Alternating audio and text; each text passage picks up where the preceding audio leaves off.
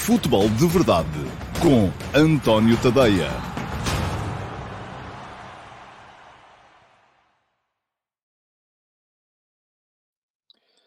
Ora, então, muito bom dia a todos, sejam muito bem-vindos à edição número 580 do Futebol de Verdade para quinta-feira, dia 14 de abril de 2022. Hoje, para vos falar de um dia Uh, enfim, não vou dizer que tenha sido em cheio, porque não foi. O Benfica acabou por ser eliminado das. Um, de, não conseguiu aceder às meias finais da Liga dos Campeões, uh, mas conseguiu um belíssimo resultado e um belo jogo. 3 a 3 fora de casa contra o Liverpool Football Club em Anfield Road. Um, com os adeptos a conseguirem, inclusive, fazer ah, a sua, os seus cânticos soarem mais alto do que os cânticos do COP em, em Liverpool e, portanto, foi, acabou por ser uma noite com, até com boas sensações, com certeza, para os adeptos do Benfica, mas antes disso, já tinha havido esse 4 a 0 uh, da equipa de sub-19 do Benfica na, nos quartos de final da uh, UEFA Youth League, uh, com o Benfica, portanto, a conseguir chegar às meias finais da UEFA Youth League um, e a abrir aqui uma perspectiva interessante de aceder à quarta final uh, da sua história nesta competição, que é uma competição que não tem sequer 10 anos. Portanto, Uh, e aqui 4 a 0 ao Sporting uh, tem sempre, com certeza, um sabor uh, mais um, doce para os adeptos do Benfica, que não só chegaram às meias finais, como afastaram no processo o rival eterno, o rival que o Benfica vai defrontar também a equipas principais no próximo domingo, em jogo do campeonato. Mas disso falaremos amanhã. Amanhã, apesar de ser feriado, sexta-feira santa, sexta-feira de Páscoa, haverá futebol de verdade, portanto, vocês se não vão trabalhar, conto convosco aqui amanhã para mais uma edição do Futebol de Verdade, edição número 581. Cá estarei uh, para vos uh, uh, fazer então amanhã não só a revisão daquilo que vai ser mais logo esse Rangers Sporting Clube Braga, como também a antecipação daquilo que vai ser a jornada do fim de semana, com foco natural nesse Sporting Benfica do próximo domingo. Têm receio de se esquecer? Então não se esqueçam, subscrevam já o canal. É fácil, cheguem lá, façam inscrever-se, não pagam nada por isso, é gratuito. Inscrever-se no meu canal de YouTube e depois cliquem em cima do sino para ativar as notificações. E assim sendo, se o fizerem e se tiverem depois as notificações ativas no vosso telemóvel, seja onde for, uh, o YouTube encarregar-se-á de vos avisar sempre que eu entre em direto e de vos avisar quando o programa estiver para começar. Mais ainda, temos este mês, e vamos continuar a ter nos meses uh, seguintes que se seguem, um aliciante extra, é que uh, lancei há três dias o Futebol de Verdade Challenge, uh, que é uma competição entre vós, um, aqueles que forem para ver quem são os primeiros todos os dias a colocar perguntas a partir do momento em que a emissão é lançada no YouTube e costuma ser lançada por volta do meio-dia, meia hora antes de ir para o ar. Uh, ora bem, os primeiros cinco a colocarem perguntas recebem pontos por isso mesmo e depois vamos estabelecendo uma classificação uh, que neste momento, ao fim de três dias, e vou passá-la aqui embaixo, portanto, classificação do Futebol de Verdade Challenge ao dia 13 de Abril, que foi ontem. O primeiro, Filipe Monteiro, 10 pontos. Segundo, Josias Martin Cardoso, 7. Terceiro, Rui Martins, 6. Quartos, Pedro Santos e Joaquim Araújo, 5 pontos. Quando chegarmos ao final do mês, o vencedor quem estiver à frente vai receber uma assinatura premium do meu Substack durante um mês sem pagar nada. Uh, se for alguém que já é subscritor premium, e aqui neste lote temos uh, quem o seja, uh, receberá então mais um mês, além de, de, daquilo que já tiver pago. Um, portanto, já sabem, é estarem atentos, ativarem as notificações e por volta do meio-dia eu lanço o programa. Os primeiros a fazerem perguntas recebem, por esta ordem, 5, 4, 3, 2 e 1 ponto. Aliás, o Futebol de Verdade começa sempre, é um programa feito para vocês, começa sempre com as vossas perguntas e é isso que vamos fazer neste momento. Vamos ver quem ganhou hoje. Ora, muito bem, sprint uh, às 11h57, que o programa hoje entrou um bocadinho mais cedo e quem chegou primeiro hoje foi o Manuel Salvador, que por isso mesmo soma 5 pontos hoje. Amanhã eh, aqui farei a atualização da classificação. Ora, pergunta-me o Manuel Salvador. Teremos mais um City-Liverpool, desta vez na final da Liga dos Campeões. Não me importava nada, diz o Manuel. Ora bem, o que é que eu lhe posso dizer sobre isso, Manuel? Eu acho que é provável, mas não quer dizer que tenha que acontecer. Olhamos agora para as uh, meias finais. Enfim, Manchester City com o Real Madrid. Atenção àquilo que já falei aqui ontem, que é o gene vencedor do Real Madrid. Uh, não quer dizer que o Real Madrid Uh, uh, de repente tenha que uh, ser eliminado. Não, também não quer dizer que só porque tem um histórico de vitórias nesta competição tenha que seguir em frente, também não. Eu acho que equipa por equipa, a equipa do City é superior, mas nestas coisas do futebol, já se sabe, é um jogo, nem sempre quem é superior ganha. Alguém me está a ligar, não sei quem é, não conheço o número, também não podia atender agora, só que isto desconcentra-me. Não gosto. Bom, uh, estava a dizer, um, City-Liverpool, o City à partida parece-me, uh, perdão, City Real Madrid, o City à partida parece-me favorito. Não quer dizer que tenha de ganhar, e ainda ontem apanhou um aperto grande uh, no Wanda Metropolitano contra o Atlético, conseguiu segurar o 0 a 0, mas teve a coisa muito, muito, muito tremida. Bom, na outra meia-final, Liverpool, uh, Villarreal. Bem, o Liverpool é favorito, parece melhor equipa. Tem de ganhar? Não, não necessariamente. Aliás, o Villarreal já conseguiu, durante esta competição, eliminar a Juventus. Enfim, e não vou aqui de caretas dizer que o Juventus é melhor equipa do que o Villarreal, mas também não sou capaz de dizer o contrário. E já conseguiu eliminar o Bayern de Munique. E isso, enfim, sou capaz de assumir aqui que, jogador por jogador, em termos de equipa, o Bayern, para mim, é mais equipa que o Villarreal. Mas naqueles dois jogos, o Villarreal foi melhor porque teve uma uh, componente estratégica superior e conseguiu eliminá-lo. Portanto, se vamos ter City-Liverpool, já vamos ter um sprint City-Liverpool para ver quem ganha a Premier League. Vamos ter um City-Liverpool na meia-final da Taça de Inglaterra. Uh, se vamos ter também um City-Liverpool na final da Liga dos Campeões. Neste momento, se tivesse que dizer o que é que é mais provável, eu diria que sim. E, e também não me importava, uh, Manuel. Uh, mas agora, se vai acontecer ou não, vamos ter que esperar para ver. Filipe Monteiro, o nosso camisola amarela, vai manter eh, o primeiro lugar na classificação porque chegou em segundo lugar hoje. E uh, pergunta-me, bom dia, Filipe, então o Benfica com este resultado vai moralizado para o Sporting? E o Porto aprendeu como se joga contra o Liverpool? Uh, bom, em relação a essa questão da moral, eu, eu tenciono uh, falar aqui um bocado sobre ela amanhã. Não vou uh, alongar muito sobre esse tema hoje, mas creio que sim. Creio que o resultado que o Benfica conseguiu obter em uh, Liverpool acaba por levar os jogadores a acreditarem um bocadinho mais. Eu aqui não falo tanto em moral, porque neste momento o Benfica já não tem muita coisa a ganhar. Mesmo o segundo lugar do campeonato, que ainda é possível, mas uh, de muito difícil. O Benfica está a 9 pontos do Sporting, com 15 pontos por disputar. Se o Sporting ganhar o jogo do próximo domingo, o segundo lugar é matematicamente, torna-se matematicamente impossível para o Benfica. Se o jogo der empate, uh, o Sporting precisará de ganhar um, a partir daí, com, precisará de ganhar mais um jogo até ao final do campeonato, e tem dois jogos em casa, dois fora. Uh, se o Benfica ganhar, e aí dependendo do número de gols pelos quais ganhar, uh, o Sporting pode ser forçado a ganhar mais dois dos quatro jogos que lhe faltam, daqui até a final da época. Portanto, uh, não é tanto uma questão de moral, porque eu, eu, associo a moral muito mais à, à, possibilidade de se conseguir ou não objetivos, uh, e o Benfica neste momento não tem objetivos uh, reais à frente pelos quais lutar, mas é uma questão de crença. E a crença é fundamental, a crença no processo, a crença no trabalho, a crença naquilo que a equipa está a fazer enquanto equipa é fundamental para aqueles... não sei se são 1%, se são 10% do rendimento de uma equipa que uh, depende do, do, dos jogadores irem de forma mais convicta ou menos convicta uh, para, para um jogo. Ora, depois de conseguirem empatar com o Benfica, uh, perdão, com o Liverpool, os jogadores do Benfica estarão com certeza um bocadinho mais convictos da qualidade daquilo que estão a fazer. E, portanto, isso pode ser importante na forma como vão enfrentar o jogo contra o Sporting. Quanto à segunda parte da sua questão, se o Porto aprendeu como se joga contra o Liverpool, um, eu, eu uh, na altura, uh, esse Liverpool-Porto não o vi muito bem. Vi uh, com mais atenção o Porto-Liverpool. e aí, de facto, foi uma destruição. Um, esse Liverpool-Porto, o Liverpool também já estava a jogar um, como equipa, creio que até mais secundária do que aquela que jogou ontem contra o, contra o Benfica, e mesmo assim ganhou. Um, agora, estes jogos, enfim, valem sempre aquilo que valem. Nem no nem no outro haveria na cabeça dos jogadores muita coisa em discussão. Se bem me lembro, o Liverpool já estava apurado uh, nesse jogo contra o Porto.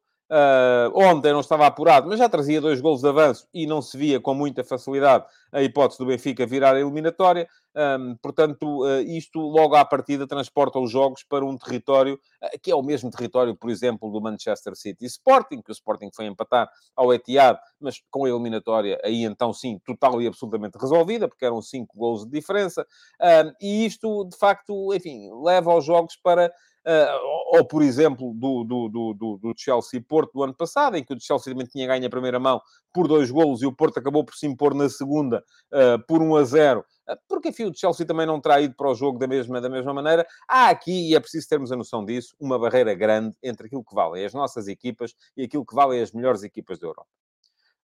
e podemos equilibrar os jogos? Podemos. Mas só em condições muito, muito, muito especiais. Bom, os números hoje não estão a subir. Um, tenho que fazer aqui o, o, apelo a quem aqui está, e somos neste momento 135. Avisa os vossos amigos, mandem uma mensagem, eu não consigo.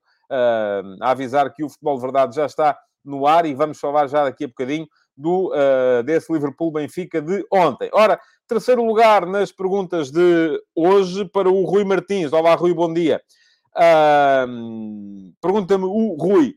Ontem, face a um Liverpool já a pensar na final, na final não, na meia-final da FA Cup, deixe-me corrigi-lo, e o Rui Martins, atenção, já era terceiro classificado, somou hoje mais três pontos, vai, tanto quanto aqui contas de cabeça feitas a correr, vai passar a segundo lugar.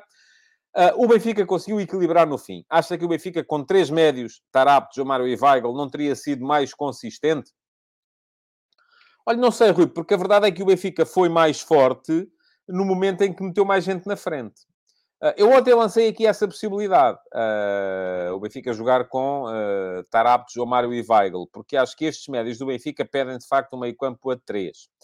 Um, agora, a verdade é que eh, eu gosto muito do futebol do Gonçalo Ramos, acho que o Gonçalo Ramos para mim é sempre titular no Benfica, o Darwin também. Uh, o, uh, a equipa melhorou com a introdução do Yarem Tchuk porque deu mais espaço ao Darwin e, e, e, permitiu que o Darwin passasse a jogar sobre um dos corredores. O que é que isto significa? Significa que o Everton e o Rafa têm que ficar fora? Enfim, não sei. Um, é difícil e aquilo que eu acho, e, e, ainda hoje de manhã escrevi um bocadinho sobre, sobre, enfim, não foi tanto sobre isso, foi mais sobre uma política de, uh, de formação e de aplicação da formação à, ao plantel principal, uh, mas aqui muito passa pela definição uh, de como é que se vai jogar e quais são os jogadores que se contratam, qual é o perfil de jogador que se contrata para a maneira como se vai jogar. eu acho que o Benfica definiu que ia jogar com dois médios e contratou jogadores que jogam melhor com três.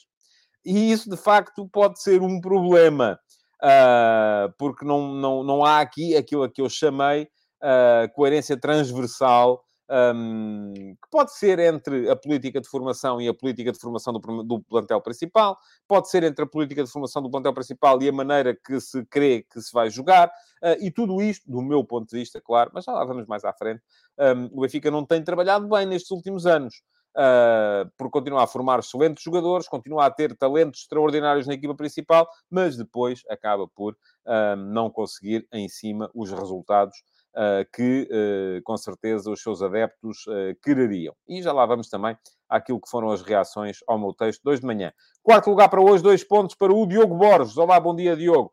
Diz-me o Diogo, bom dia. Ontem o City, na segunda parte, parecia muito nervoso, com dificuldades a impor o seu jogo. Acha que isto deve-se ainda à falta de estofo da equipa para a Champions? Ó oh, Diogo, eu não vi o jogo, estava a ver o Benfica.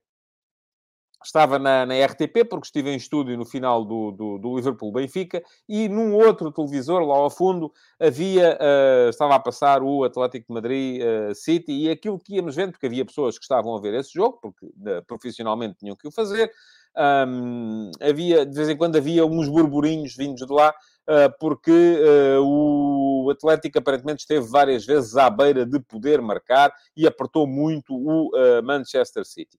Eu acho que a questão aqui é, é, é que muitas vezes, e quando me diz que o, City teve dificuldades a impor o seu jogo, é que é preciso contar com o adversário.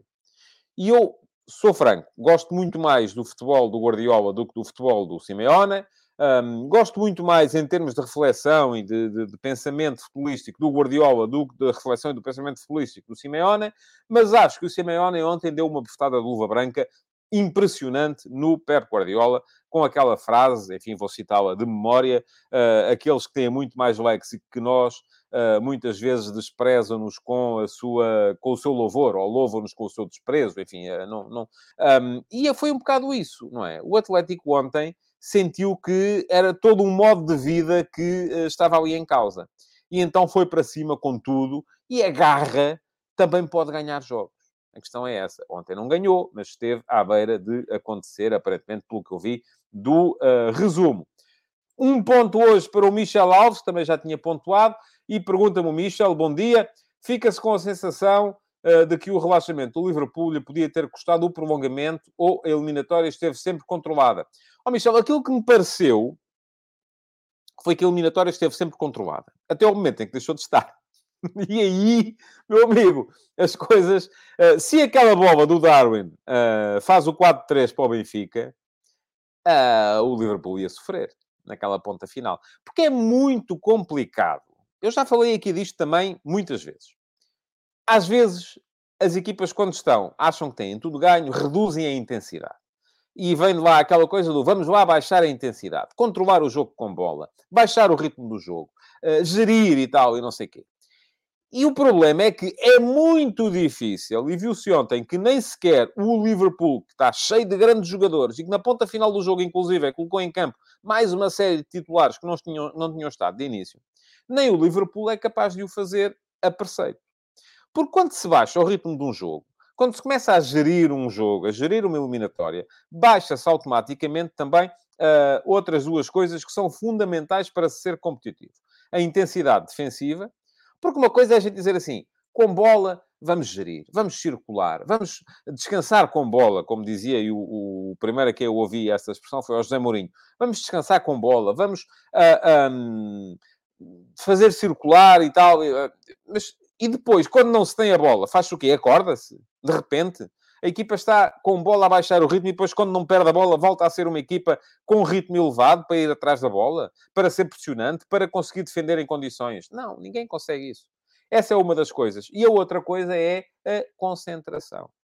A partir do momento em que uma equipa decide baixar o ritmo do jogo e gerir o jogo com bola e baixar a intensidade, perde automaticamente concentração. E depois, se de repente. É por isso que há muita gente que diz que o 2 a 0 é o resultado mais perigoso do futebol. Enfim, eu, para mim, é muito mais perigoso estar a perder 1 a 0 do que estar a ganhar 2 a 0. Mas uh, ainda assim, uh, uh, percebo a ideia. Porque com o 2 a 0, a equipa pensa, está ganho. Bora lá gerir. Bora lá aqui trocar a bola. descansar com bola. Baixar o ritmo. Baixar a intensidade. E depois, sofrem um gol. E depois como é que é? Acordar. Haha, pois é. Depois, quando é para acordar, é que é o elas. Porque uh, não, não, não fica fácil. Não fica fácil. Para o Liverpool, não fica fácil. Para o Benfica, não fica fácil para ninguém. Uh, porque naqueles momentos é muito complicado voltar a entrar num jogo do qual se saiu por, uh, quase que por vontade própria. e aí a coisa, de facto, complica-se muito. Complica-se bastante. Ora, uh, o Francisco Costa ontem fez-me esta, esta, estas duas perguntas eu acho que estava a gozar, na, na segunda, pelo menos, não é? E eu, eu, como ele a fez ontem várias vezes, vou aqui abrir uma exceção e vou responder hoje. Uh, Olá, Francisco. E pergunta-me o Francisco se o futebol já foi mais técnico. Eu acho que não. Eu acho que, uh, como em todas as uh, práticas, o futebol vai sendo mais técnico a cada dia que passa. Porquê? Porque, da mesma maneira que eu digo que hoje há melhores jornalistas do que havia há 20 anos, haverá com certeza melhores sapateiros do que há 20 anos e do que há 40. Agora, o que é que acontece? A questão é que aparecem muitas uh, formas de tentar contrariar essa técnica. E a intensidade defensiva é uma delas. E a partir do momento em que há muita gente a aperfeiçoar a técnica, e há, enfim, o treino melhorou, uh, os jogadores começam a treinar mais, uh, melhor, mais cedo, uh, mas também há muita gente a aperfeiçoar a condição física para impedir que essa técnica se coloque em campo. Portanto, eu acho que temos jogadores mais técnicos hoje, hoje do, que, do que tínhamos, mas ao mesmo tempo também temos jogadores melhores a impedir que os jogadores mais técnicos coloquem a sua técnica em campo. O que é que dá no, no resumo isto tudo? Enfim, uh, dá uh, uma miscelânea, uh, uma, uma, uma questão que, enfim, não, não, não é possível aqui agora de repente responder. Bom, vamos então aos temas do dia. Um, vamos lá ver. Uh, ver se havia aqui mais alguma coisa relativamente àquilo que, que eu estive a dizer desde o início do programa. Um, Diz-me aqui o, o, Rui Ribeiro que o melhor Benfica da época terá sido o 3-4-3 de Jesus com Rafa e Darwin a avançar de direita e esquerdo, com o ucraniano na ponta de lança. Concordo. Concordo consigo, Rui. Acho que o, o Jorge Jesus perdeu um bocadinho o pé quando abdicou do Yaremchuk. Uh, e o Darwin passou a jogar alguns jogos como ponta de lança. Uh, mas, uh, enfim, se calhar aquilo não dava para, para, para, todos, os, uh, para todos os jogos. Diz-me o Tiago Fernandes, aquele remate do Darwin após o 3-3 me fez sonhar um bocado. e se a bola tivesse entrado, talvez o Liverpool se tivesse sentido em perigo pela primeira vez na eliminatória. Sim, concordo também, era isso que eu estava a dizer. Hum, vamos lá ver. Bom, vamos entrar nos temas do, do, do dia. Uh, o João Lopes ainda me vem aqui falar dos penaltis do Taremi. Ó oh, João, quero lá saber dos penaltis do Taremi. Já foi na semana passada, João. Tenha paciência. Não, não, não há... Uh... E o João é portista, atenção. Portanto, o, o, João só descansa quando eu lhe disser tem toda a razão. Mas eu não acho que tenha, que é que, é que eu lhe diga? E pode vir o Iturralde, o Papa ou o, o, o, o António Guterres na qualidade de secretário-geral da ONU. A minha opinião é a minha opinião, a sua é a sua, ponto final. Pronto e a do Iturralde é a do Iturralde. Aliás, o Iturralde tá, defende um bocadinho aquilo que eu digo também. São situações de 50-50. Foi isso que eu disse. Bom, chega de penaltis hoje. Uh, bom, vamos lá então. Uh, ontem, Benfica-Liverpool. Uh, tal como disse, o Benfica conseguiu um bom resultado, 3 a 3. Não é todos os dias que se vai empatar com o Liverpool em Anfield Road.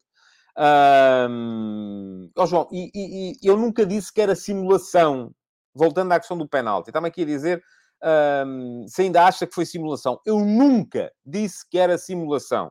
Disse que o Taremi foi à procura do contacto. Só isso, mais nada. Pronto. Ponto final na questão do, do, do, do Taremi, dos penaltis e o Diaba 7. Uh, Benfica-Liverpool. Um, coisas boas para o Benfica ontem. O resultado, Sim, sem dúvida. Empatar fora com o Liverpool é um, é um, é um excelente resultado, embora tenha dado eliminação.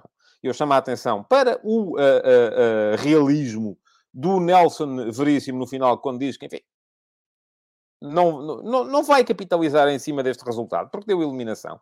E ainda aqui há bocadinho alguém me perguntava quando é que vem esta tradição das vitórias morais no futebol português. Eu acho que ninguém da estrutura do Benfica está aqui a alegar uma, uma, uma vitória moral. Embora haja muito adepto que vá por aí.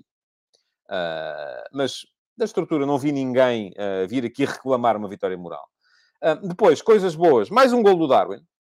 E atenção, se a ideia do, do, do, do Benfica é valorizar o Darwin, o Darwin marcou ao Bayern, marcou ao Barcelona, marcou ao Ajax, marcou ao Liverpool, um, tem uma quantidade de golos na Liga dos Campeões, vai ser com certeza melhor marcador da Liga Portuguesa, portanto vai ser um jogador muito apetecível no próximo mercado. E isto para o Benfica pode ser bom ou mau, vamos a ver. Eh, depende daquilo que o Benfica quiser vir a, vir a fazer. A coragem do Nelson Veríssimo para, na segunda parte, um, ter colocado Yaremchuk e Darwin, abdicou do Diogo Gonçalves. Mais uma vez digo, Diogo Gonçalves, para mim, é sempre melhor uh, defesa direito do que uh, extremo direito, e então muito melhor do que extremo esquerdo. O Diogo não tem a capacidade para vir para dentro, para vir uh, para vir criar desequilíbrios no jogo interior. Pode ser um bom lateral direito, sobretudo porque é veloz, é rápido, cruza bem, pode chegar bem. Agora, a jogar ainda por cima de pé trocado do lado contrário, enfim, não creio que tenha sido uma boa, uma boa opção. E, além disso, uh, o facto deste resultado vir a indicar alguma retoma do Benfica. O Benfica está a viver neste momento um bom momento. Tem conseguido uma, uma, uma sucessão de bons resultados, foi interrompida só por aquela derrota em, em Braga, uh, mas que também vem demonstrar, de certa forma, que o Benfica no campeonato já não estaria muito para aí virado. Vamos ver agora o que é que vai fazer nestas últimas cinco jornadas uh, que, que, aí, que aí vem. Uh, agora, coisas más. Também houve. Uh, sempre que o Liverpool acelerou e meteu uma intensidade superior no jogo, conseguiu chegar lá, com perigo. Aliás, o jogo começa com o Liverpool, apesar das sete mudanças que o uh, Klopp fez no 11, começa com o Liverpool a marcar, mais uma vez, uma bola parada, e essa é outra das coisas más. O Benfica só afronta em dois golos de bola parada. Uh, e, e o, João está-me aqui a dizer que eu dava mais valor à opinião do Iturralde por ser mais independente. Nunca disse semelhante coisa, João. Creio eu. Uh, não, disse que dava mais valor, quando muito posso ter vindo dizer quando uns dizem uma coisa e outros dizem outra, pronto, vamos lá ver o que é que diz este, não é? Enfim, mas uh, eu, eu dou valor à minha opinião. Uh, para o Benfica, o Urbo marcou, mais uma vez, uma bola parada. Um, o Benfica chega ao empate, Gonçalo Ramos, num excelente aproveitamento, uma belíssima finalização. Uh, mas depois, na segunda parte, o Liverpool chega uh, com facilidade, com relativa facilidade, ao 3 a 1 dois gols do Firmino, no primeiro um duplo erro, primeiro do Odisseias na Vlaco Dimos na saída, depois no Vertonghen naquele alívio, mas o que é que foi aquilo? Não percebi muito bem como é que aquela bola é aliviada para aquele sítio, uh, e depois o terceiro gol, mais uma vez, uma bola parada, dificuldades do Benfica nas bolas paradas defensivas perante o Liverpool, dos seis golos que sofreu nesta eliminatória, três foram de canto ao livre lateral. Uh, Acontece que uh, uh, uh, não foi só isso. Pareceu os centrais do Benfica, que em alguns jogos já foram fenomenais. Eu acho que o Benfica deveu alguns jogos. Estou-me a lembrar do jogo em, em, em Eindhoven, estou-me a lembrar do, do, do, do jogo em Amsterdão. os centrais estiveram sempre muito, muito bem. ontem pareceu-me que o Benfica tem centrais a menos pareceu-me que nem o, o, o, o, Otamendi nem o Vertonghen estiveram à altura do, do, do, do jogo. E não tem a ver com os golos sofridos, tem a ver com uma série de situações. Agora, depois, a partir daí, o Benfica uh, aproveitou uma nova baixa de intensidade por parte do Liverpool, fez o 3-2, fez o 3-3, quase que marcava o 4-3. Uh, ah, volto a dizer, aquele remate do Darwin uh, muito bem defendido pelo, uh, pelo Alisson. E se tem dado 4 3, meus amigos, já disse aqui, a eliminatória ia aquecer. Uh, portanto, Vimos um Benfica competitivo, que é isso que temos visto uh, ultimamente. O correr é fixe. Eu já vi isto escrito aqui, que o Veríssimo era treinador de bolas paradas do Bruno Lage. Eu acho que uma coisa não tem a ver com... O facto do, do, do Veríssimo ter sido treinador de bolas paradas do Lage, se calhar era a quem estava atribuída aquela missão, mas não sei se ele é... E neste momento seguramente não é ele que o faz. Há de haver alguém na equipa técnica que o faz. Uh, portanto, não vejo aqui necessariamente uma, uma razão para se para se desfazer na, na, na, na, na ação do Veríssimo nesse, nesse particular. Diz-me o Mani Calavera que o resultado é importante, mas o mais importante da campanha da Liga dos Campeões foi a valorização dos jogadores como o Darwin Nunes. Sim, um, acredito que sim. Acredito que sim e que uh, possa haver uh, aqui uma tentação de vender já neste próximo verão. Diz o João Lopes que o Darwin aumentou ainda mais a cotação e pergunta-me se eu acho que no Mundial vai conseguir ser titular do Uruguai uh, ou se ainda vence o estatuto de Soares e Cavani. Eu acho que vai depender muito de muita coisa. Daqui até ao Mundial ainda falta muito tempo. Uma coisa era se o Mundial fosse no final da época. E mesmo assim tenho dúvidas. Uh, porque, enfim, Soares e Cavani estão a jogar cada vez menos.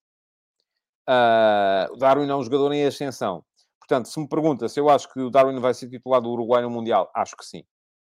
Uh, e mal será o Uruguai se não for assim, digo eu, porque para mim Darwin neste momento já é o melhor atacante do, uh, da, da, seleção uh, uruguaia.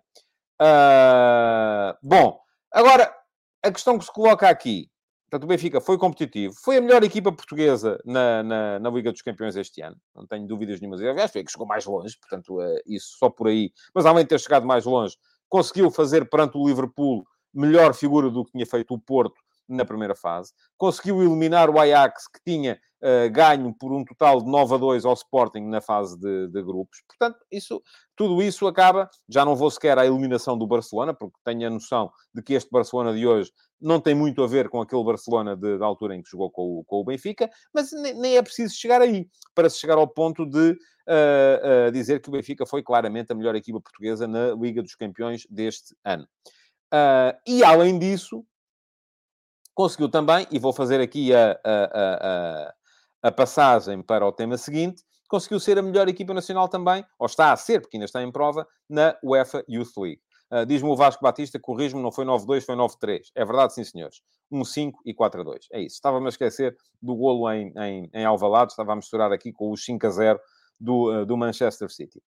Uh, bom, e a dizer, ontem o Benfica, na UEFA Youth League, foi jogar com o Sporting Alcochete, jogo de quartos de final, e foram 4 a 0. E vou dizer-vos assim, para quem não viu o jogo, foram 4 a 0 e foram perfeitamente justificados. Porque, e ainda hoje de manhã eu escrevi, o Benfica não é, em sub-19, neste momento, não é melhor equipa do que o Sporting. É muito melhor equipa do que o Sporting. Não, não há comparação. Aliás, há ali uma razão evidente. Basta ver, as, o, basta olhar para o jogo de ontem para se perceber por que razão é que há 5 anos o Sporting não ganha ao Benfica, em sub-19. 5 anos.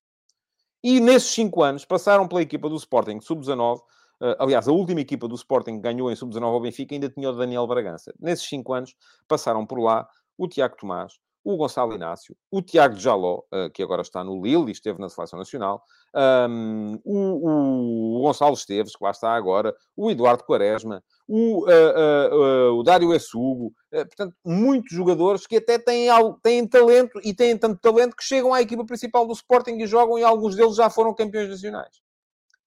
Do outro lado, olha-se para a equipa do Benfica e eu vejo muito talento também nesta equipa do Benfica. Atenção, eh, encheu, encheu umas medidas o, o Diego Moreira, uh, que ontem jogou como, como extremo esquerdo, filho do Almami uh, Moreira, que jogou no Boa Vista uh, em tempos. encheram umas medidas os dois centrais, é isto que me diz aqui o Mani Calavera. a qualidade dos centrais do Benfica no Sub-19 é enorme. o Tomás Araújo e o António Silva, excelentes. Gosto muito do Martineto. Uh, aliás, já quando lá estava o meio-campo do Benfica na equipa B, uh, muitas vezes Martineto e, uh, e, e, nesta UEFA Youth League, Martineto, Paulo Bernardo, sempre me chamou mais a atenção o Martineto do que o Paulo Bernardo. Agora é mais novo, vamos a ver, há, de, há, de, há, de, há de lá chegar.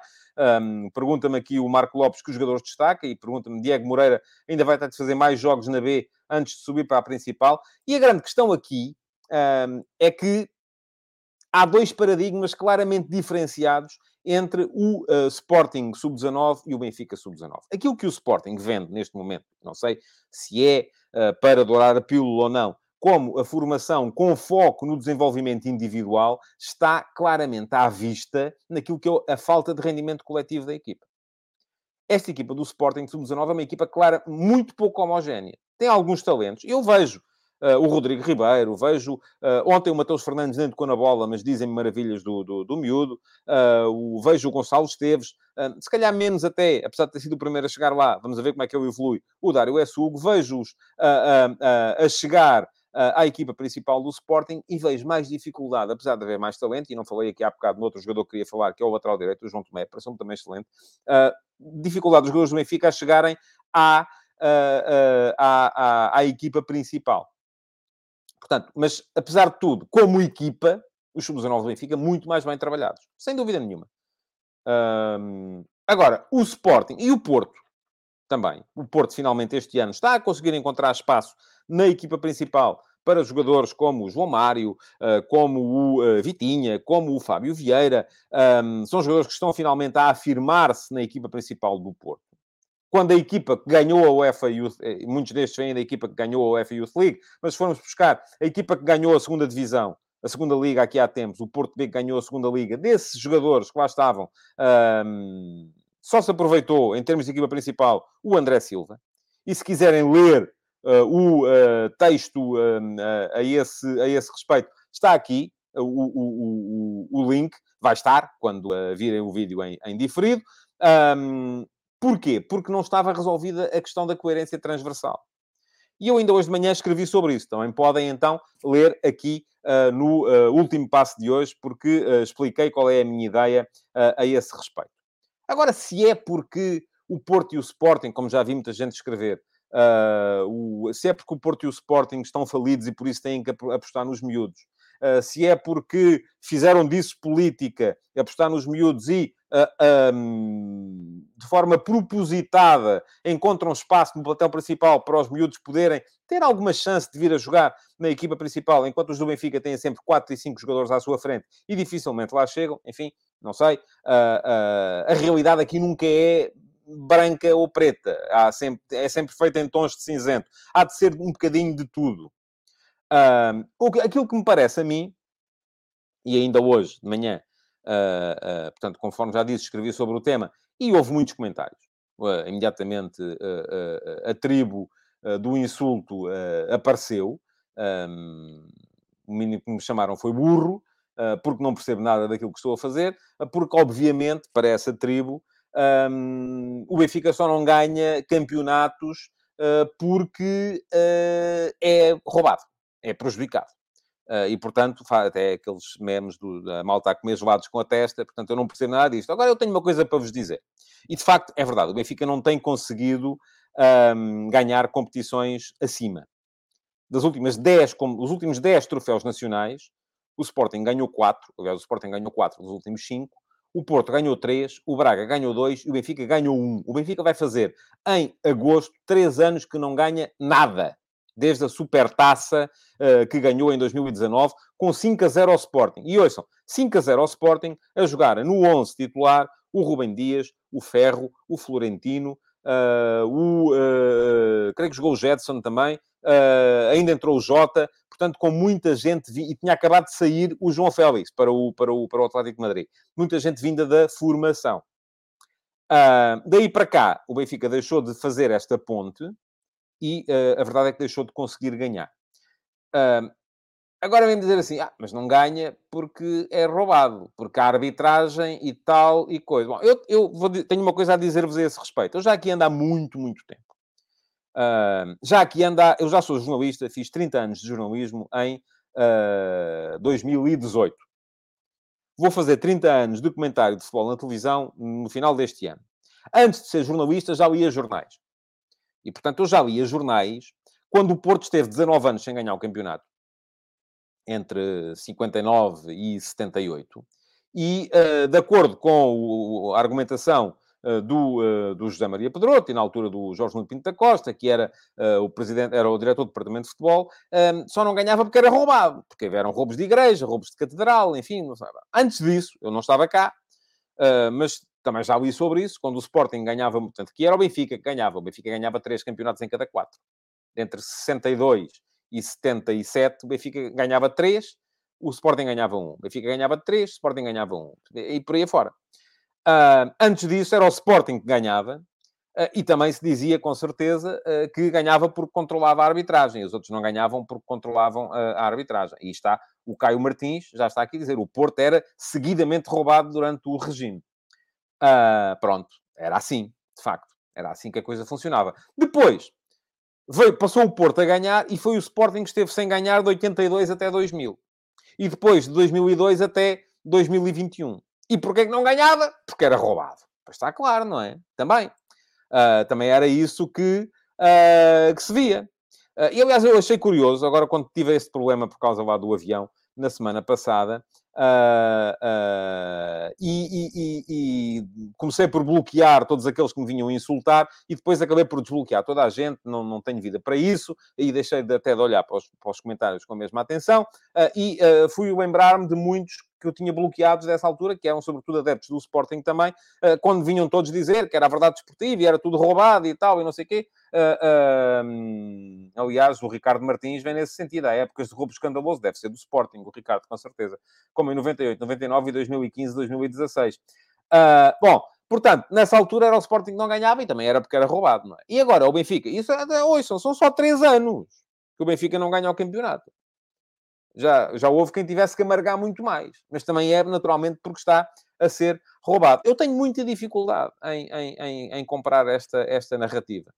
Uh, muito francamente, tenho muita dificuldade em comprar esta narrativa, venha ela do lado que vier. Portanto, se vocês acham que é por isso que os campeonatos se decidem assim, então alguém que me explique, se faz favor, duas coisas. Primeira coisa, porque é que só é assim quando os vossos clubes não ganham? Quando os vossos clubes ganham já é tudo normal. E segunda coisa, porque é que os árbitros, esses malandros, uh, se vendem agora uh, uh, a uns e depois vão se vender a outros? É, como é que é? é? É quem paga mais? Como é que isso funciona? É por leilão? É, é, tem a ver com influências? É, Expliquem-me isso, se faz favor, porque eu tenho alguma dificuldade em, em chegar lá. Outra coisa, que é, ainda hoje há muita gente a dizer isso. Bom, o Benfica ontem empatou com o Liverpool porque uh, o árbitro era estrangeiro. Porque se o árbitro fosse português, nunca mais o VAR ia inverter as decisões e tal. Também podíamos dizer ao contrário. Se o árbitro fosse português, se calhar tinha marcado uh, logo o gol e não tinha marcado fora de jogo, porque os dois últimos gols do Benfica começaram por ser anulados e depois foram, e bem, validados porque os jogadores estavam em posição legal. Uh, eu, em relação a isso, aliás, essa, essa ideia uh, que uh, segundo a qual não se ganha, quem, quem, ganha, quem consegue bons resultados lá fora e não consegue cá dentro, é porque cá dentro os árbitros estão todos feitos ao contrário. É, há maneiras de contrariar. Olha, o 2015, o Benfica foi campeão em Portugal e ficou em último lugar do seu grupo da, da, Liga dos Campeões, quando o Porto ganhou o seu grupo na Liga dos Campeões e o Sporting uh, passou da Liga dos Campeões para a Liga Europa. 2014, o Benfica foi campeão em Portugal e também não, foi, não passou a fase de grupos da Liga dos Campeões. Então, por que era nessa altura? Era porque controlavam os árbitros cá e não controlavam lá fora? Ouçam, essa narrativa, volto a dizer, não compro. E, por uma vez, atenção, por uma vez, uh, vou concordar com o João Lopes. Portanto, este momento é histórico. Uh, diz o João Lopes, muito raramente não foi campeã aquela que foi a melhor equipa, pelo menos desde que vejo futebol. Eu não sei há quantos anos é que o João Lopes uh, vê futebol, mas concordo a 100% consigo. Até hoje, eu não vou dizer a melhor equipa, porque às vezes a melhor equipa não ganha e não tem que haver fatores externos. Eu ainda há bocadinho estava a dizer, acho que o Bayern é a melhor equipa que o Villarreal e o Villarreal ganhou a eliminatória. E ganhou uh, de forma justa. Porque foi melhor naqueles dois jogos. Uh, portanto, não vou dizer a melhor equipa. O que eu vou dizer é outra coisa. E tinha que encontrar aqui uma maneira de não concordar inteiramente consigo, João. Uh, o que vou dizer aqui é outra coisa. É que, até hoje, e eu vejo futebol com atenção, desde 1978, 79, enfim, era muito miúdo na altura, mas uh, até hoje não vi um campeão que eu tenha chegado ao fim e tenha dito não foi justo. Geralmente quem ganha um campeonato é porque é justo. Posso até achar que havia uma equipa que era melhor. E já aconteceu. Ter visto equipas que eram melhores. Ora, o Porto em 87 foi campeão da Europa e não foi campeão em Portugal. O, uh, uh, e haverá mais, mais, mais casos assim, de equipas que, que, que, que foram, que, foram que, que eram até melhores, mas que acabaram por facilitar no campeonato e não, se, e não se salvaram. Agora, não sou capaz de chegar ao fim de um campeonato e vir dizer que uh, não ganhou aquela que foi a melhor equipa no campeonato. Bom, vamos lá ver. Vamos falar ainda um bocadinho. Ainda tenho aqui três minutinhos para, para olhar. Já falámos aqui um bocado do City há bocadinho, foi feio. aliás, deixem-me só fazer aqui mais um, um, um acrescento Uh, uh, relativamente a este. Uh, diz aqui o Carlos Carvalho que o Benfica de Trapatoni não era melhor que ninguém. A questão é que eram todos maus nesse ano, ó Carlos. Um, vamos olhar para esse ano. O Porto viveu ali um ano estranho, porque mudou de treinador uma série de vezes. O Sporting era uma equipa ofensivamente muito interessante, o Sporting do Peseiro. Chegou à final da, da, da, Na altura acho que ainda era Taça UEFA, ainda não era Liga Europa. Uh, e perdeu depois em casa precisamente porque defensivamente era uma lástima. E o Benfica do Trapatoni, enfim, uh, ia ali metendo o seu... Mas foi, de todos os campeões portugueses, desde que eu me lembro, aquele que teve a mais baixa média de pontos. Eh, precisamente não era melhor que ninguém, não. Eles eram, eram todos fracos. A questão era essa. Eh, todos eles tinham uma razão para ser fraco. Eu já disse aqui várias vezes que o Benfica nesse ano, o Benfica esteve sem ganhar entre 94 ou teria estado sem ganhar entre 94 e 2010, que são 16 anos, mas pelo meio meteu esse campeonato de 2005, eh, que eu já disse aqui várias vezes, que caiu do céu aos trambolhões. Mas quando digo caiu do céu aos trambolhões, não vou dizer que não foi justo. Caiu do céu aos trambolhões porque eram todos maus naquele ano. Não houve uma equipa que tivesse merecido ser campeã uh, nesse, nesse ano e, portanto, quem fez mais pontos foi o Benfica, foi quem mereceu mais, com certeza. Apesar de uh, não, não, não ter sido, de facto, uma, uma super equipa. Aliás, o Vasco vem-me dizer aqui, até mesmo o Benfica do Trapatónio e o primeiro do Rui Vitória. Ó Vasco, eu acho, o Benfica do Trapatónio já falei, em relação ao primeiro Benfica do Rui Vitória, eu acho que esse, o primeiro Sporting do Jorge Jesus era de facto uma equipa muito forte. E depois foi, um, acabou por ser uh, um bocadinho parte do sucesso da seleção portuguesa no Euro de 2016. Mas uh, a verdade é que o Sporting nesse campeonato perdeu os jogos que não podia ter perdido. Perdeu em casa com o Benfica, por exemplo. E perdeu sem espinhas. Podem dizer, ah, o Brian Ruiz mandou, pôs uma bola em órbita quando tinha a baliza aberta à frente. Está bem, tivesse metido lá dentro. Não é? Não meteu, o que é que você quer que eu lhe diga agora? Se eu acho que esse Sporting do Jesus era, teoricamente, uma equipa mais forte do que o Benfica do Rio Vitória, acho que sim mas não ganhou. E não foi por causa dos árbitros, ao Vasco. Não me lembro de, de, de, de coisas uh, extraordinárias a esse, a esse nível. Lembro, a única coisa que eu me lembro, a única coisa que eu me lembro desse campeonato, uh, ter gostado do campeonato ao Sporting, foi aquele falhanço escandaloso do Brian Ruiz. Tá? Estava comprado pelo adversário. Bom, uh... vamos lá ver. Estava a dizer que ontem, pelo canto do olho, Um, estava a ver o, o, o, Estava a ver o Benfica, mas estava pelo canto do olho, já disse aqui há bocadinho, havia lá no, noutros televisores na RTP, havia o jogo do City com o, com o Atlético de Madrid, e uh, queria só chamar aqui a minha atenção para a enormíssima confusão que se verificou na ponta final do jogo. Uh, eu até disse na altura a brincar, disse, estes jogos da Liga Portuguesa são sempre a mesma coisa. Anda tudo à pancada, depois no túnel andou tudo aos encontrões e tal, enfim. Como veem, não é só em Portugal que aquelas coisas acontecem. Mas a nossa tentação e a nossa tendência é sempre para uh, olhar uh, para, o, uh, para, o, para, para, para, Quando acontecem estas coisas cá, para dizer que nós somos uma vergonha e uma lástima e por isso é que não sei o quê. Lá fora também acontecem, conforme se viu, conforme se viu ontem. hoje vamos ter Braga, vamos ter Rangers Braga, toda a gente a tomar atenção e hoje não chegamos sequer aos 200, pá, isto é o estimável. Um, vamos ter Rangers Braga toda a gente a tomar atenção a, Ibrox. Um, o Braga vai, vai para, para, ou foi para a Escócia com um bom uh, pronúncio, porque nas duas ocasiões em que ganhou uh, o, o, o, o, Paulo Neves já vai ao campeonato de 2005, falta de Luizão sobre o Ricardo, não houve falta nenhuma, falta de jeito do Ricardo. E eu abri aqui só uma exceção uh, para, para falar disto, mas não é, não, é este o, não é este o tema. Uh, bom, 12 vezes que o Braga ganhou o primeiro mão em casa por um golo, passou sempre a eliminatória. Portanto, vamos lá manter isso. Era importante para Portugal manter uh, o, o, o, pelo menos uma equipa e ter uma equipa nas meias finais das competições europeias é sempre interessante. Uh, além disso, o Braga está a ver a melhor fase da época. Vem com quatro vitórias seguidas. Quatro vitórias, cinco jogos sem perder. Um, agora, é preciso terem noção de uma coisa. Vai ser muito difícil manter a baliza a zeros em Ibrox. Este ano, em casa, o Rangers marca sempre. O Rangers, desde setembro, quando lá perdeu por 2 a 0 com o Lyon, marcou em todos os jogos. Portanto, se o Braga quer passar a eliminatória, há uma coisa que tem segura. Vai ter que marcar golos. E, portanto, é disso que eu estou à espera. Estou à espera de um Braga que já conseguiu recuperar a segurança defensiva, está cada vez melhor. A entrada do David Carmo foi fundamental para o Braga conseguir uh, uh, recuperar a segurança atrás. Uh, acho que aqueles três de trás, neste momento, estão a funcionar às mil maravilhas. Um, agora, vai ser fundamental também manter a solidez a meio campo e criar desequilíbrios na frente. E para isso, também me parece que aquela tripla que tem jogado mais vezes ultimamente, Ricardo Horta, Abel Ruiz e Yuri Medeiros, é fundamental. Parece-me que a criatividade que o André Horta trouxe ao meio-campo um, pode a equipa perder até alguma coisa em termos de solidez e vamos ver o que é que vai fazer hoje o Carvalhal ali. Mas, deixa-me cá tirar isto, está aqui neste comentário.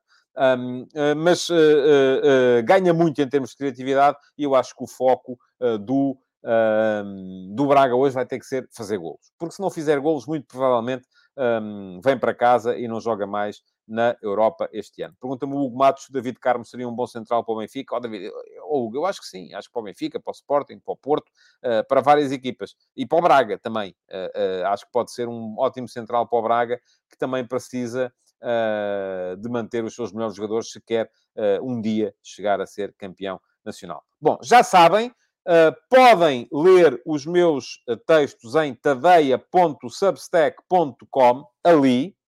Vai estar. Não, ali, assim é que é. Caramba. Uh, e subscrever. Subscrevam para passarem a receber as atualizações todos os dias no vosso e-mail. Há planos gratuitos que garantem o último passo todos os dias de manhã. Há planos premium que vos garantem eh, mais eh, conteúdos, mais 10 artigos por semana, entre eles a série Donos da Bola, que neste fim de semana vai chegar ao final com os donos dos clubes em Portugal, Primeira e Segunda Liga. E depois começará uma nova série. Um, no domingo saberão qual é que é a nova série no meu Substack. Além disso, e há bocadinho dizia-me aqui o... quem é que me dizia? Aqui alguém me dizia, mas já não encontro, já foi há muito tempo. Os comentários caem com muita, com muita velocidade e depois eu já não consigo recuperá-los a todos e tenho pena. Alguém dizia aqui uh, que Uh, metam like. Metam like neste vídeo para que os vossos amigos também o vejam. Subscrevam também o canal de YouTube. Uh, subscrevam, ativem as notificações para serem avisados sempre que eu estiver a entrar em direto. Uh, e muito obrigado por terem estado aí. Não se esqueçam que amanhã cá estaremos outra vez todos para uh, para uh, vos falar então desse jogo de hoje do Rangers Braga e para antecipar a próxima jornada da Liga Portuguesa. Muito obrigado por terem estado aí, então, e até amanhã. Futebol de Verdade, em direto de segunda a sexta-feira, às 12h30